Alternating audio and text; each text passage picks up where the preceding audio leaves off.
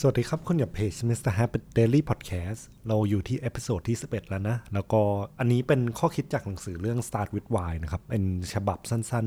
ๆที่ผมลองไปคิดแล้วก็ตกตะกอนดูนะครับผมถ้าใครอยากที่จะได้ความรู้เต็มๆจากหนังสือเล่มนี้เนี่ยผมแนะนำซื้ออ่านได้เลยนะครับ หรือว่าสามารถที่จะรับชม YouTube ตัว TED Talk ของคุณ Simon Sinek ได้เช่นกันนะครับผมอันนี้ก็วิธีการที่ผมทำตัวเนี้ยผมก็จะพยายามดึง ความรู้จากที่ได้อ่านหนังสือเล่มอื่น ๆ ด้วย แล้วก็จากที่ไป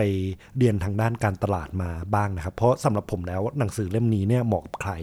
มันเหมาะสำหรับคนที่อยากเป็นผู้นำนะครับ เหมาะสำหรับคนที่สนใจทางด้านการตลาด แล้วก็แน่นอนครับเรื่อง branding เนี่ยผมรู้สึกว่า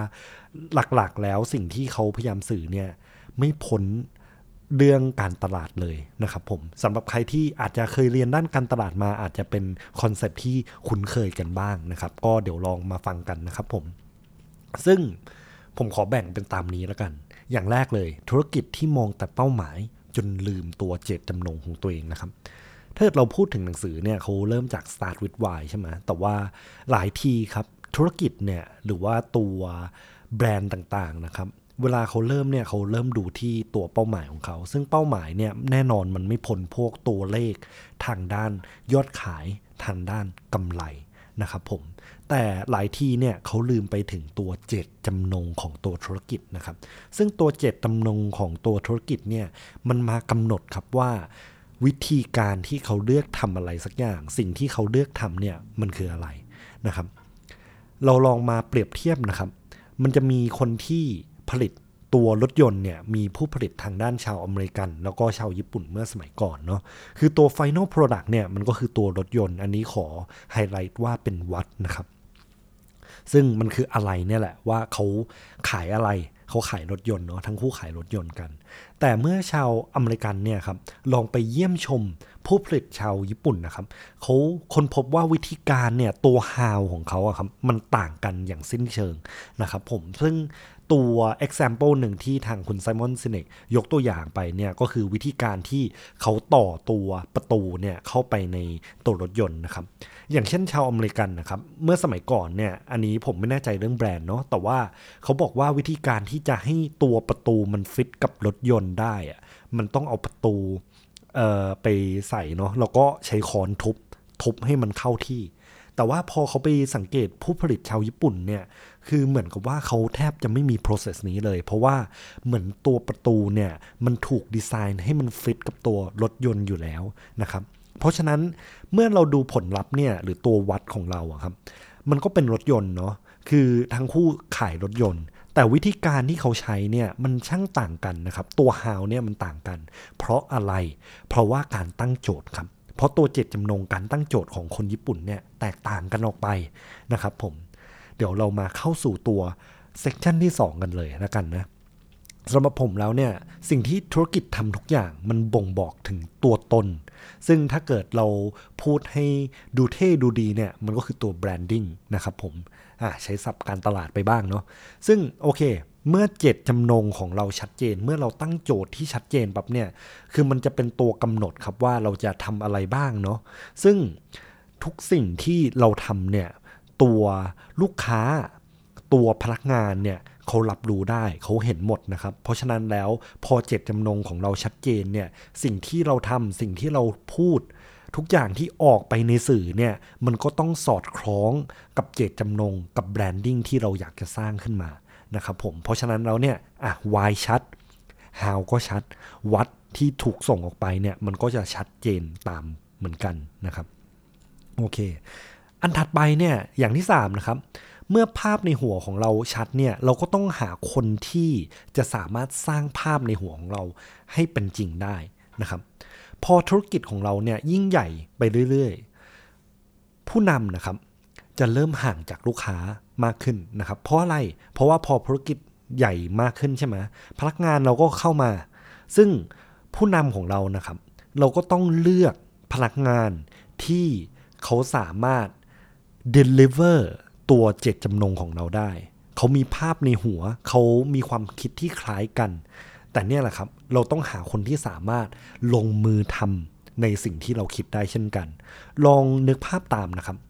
สำหรับคนที่เพิ่งเริ่มต้นใหม่เนี่ยเราอาจจะเริ่มด้วยตัวเองเนาะคือเรามีภาพในหัวของเราที่ชัดเจน เพราะฉะนั้นแล้วสิ่งที่เราทำเนี่ยมันก็จะสอดคล้องกับภาพในหัวของเรานะครับ แต่เมื่อบริษัทเราเริ่มใหญ่ขึ้นเรื่อยๆเนี่ยมันก็จะมีคนมากขึ้น มีคนที่มีความคิดที่หลากหลาย ถ้าเกิดเจตจำนงมันไม่สอดคล้องกันล่ะ ถ้าเกิดเขาไม่สามารถ deliver สิ่งที่เราต้องการได้เนี่ยคือแบรนดิ้งของเรา มันก็จะถูกกระทบไปนะครับ เพราะภาพที่เขาสื่อไปให้ลูกค้าเนี่ยมันอาจจะไม่ตรงกับตัวภาพที่อยู่ในหัวเรานะครับ เพราะฉะนั้นแล้วหนึ่งเรื่องการคัดคนเนี่ยสำคัญมาก เราต้องคัดคนที่เขาอาจจะมี passion เขามีความคิดที่ใกล้เคียงกับเรานะครับแล้วแบบเนี้ยเขาก็สามารถ deliver ได้ด้วย เพราะฉะนั้นลูกค้าก็จะสามารถรับรู้ถึงเจตจำนง รับรู้ถึงวายของเราได้นะครับ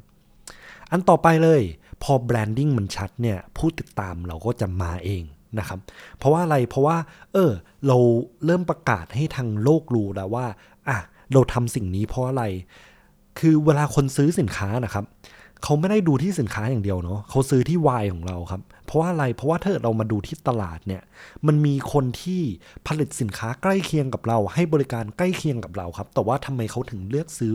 บางแบรนด์นะครับ อันเนี้ยเราก็เขาเลือกซื้อเพราะว่า เออ สิ่งที่เรา offer ไป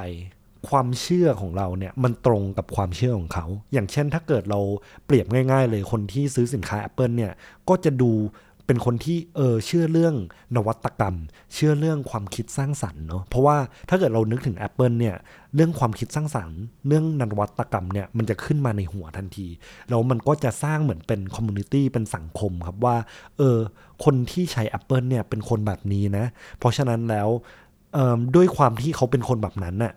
เขาก็จะเลือกใช้สินค้าที่มันสอดคล้องกับตัวตนของเขา ซึ่งแบรนดิ้งที่เราสร้างเนี่ย ถ้าเกิดมันตรงกับเขา มันก็จะลิงก์กันได้อย่างเหมาะเจาะนะครับ คนก็จะ follow เราไปเรื่อยๆ ข้อดีของสิ่งนี้คือกลุ่มคนแบบนี้นะครับ เขาจะเป็นกระบอกเสียงให้เราอีกเสียงหนึ่งด้วยนะครับ เพราะฉะนั้นถ้าเกิดแบรนดิ้งชัด เราก็จะมีผู้ติดตามนะครับผู้ติดตามเนี่ยเขาก็จะเป็นคนบอกเรื่องราว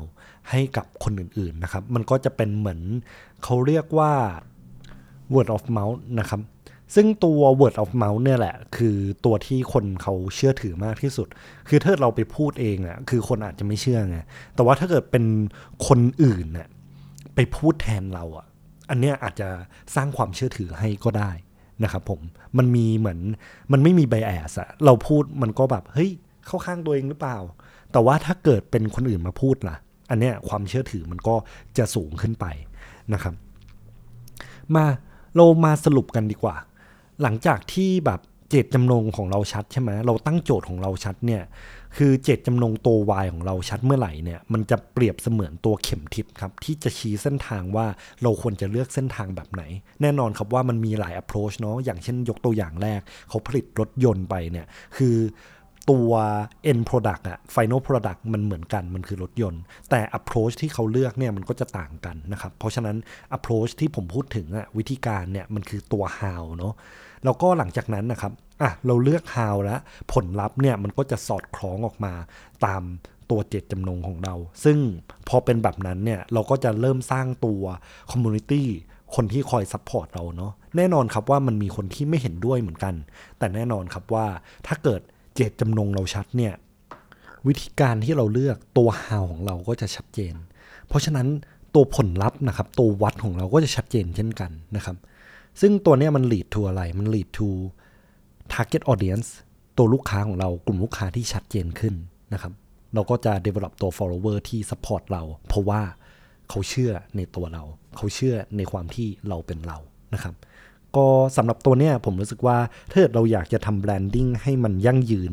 เราก็ควรจะทำตามเจตจำนงของเราไปเรื่อยๆนะครับแต่แน่นอนว่ายิ่งเวลามันเปลี่ยนไปเราก็ต้องยิ่ง adapt เช่นกัน เราก็ควรจะตั้งคำถามเสมอครับ start with why โจทย์ของเราคืออะไรนะครับ ขอบคุณที่ติดตามเพจ Mr. Habit Diary Podcast ไว้เจอกันใน episode ถัดไปนะครับ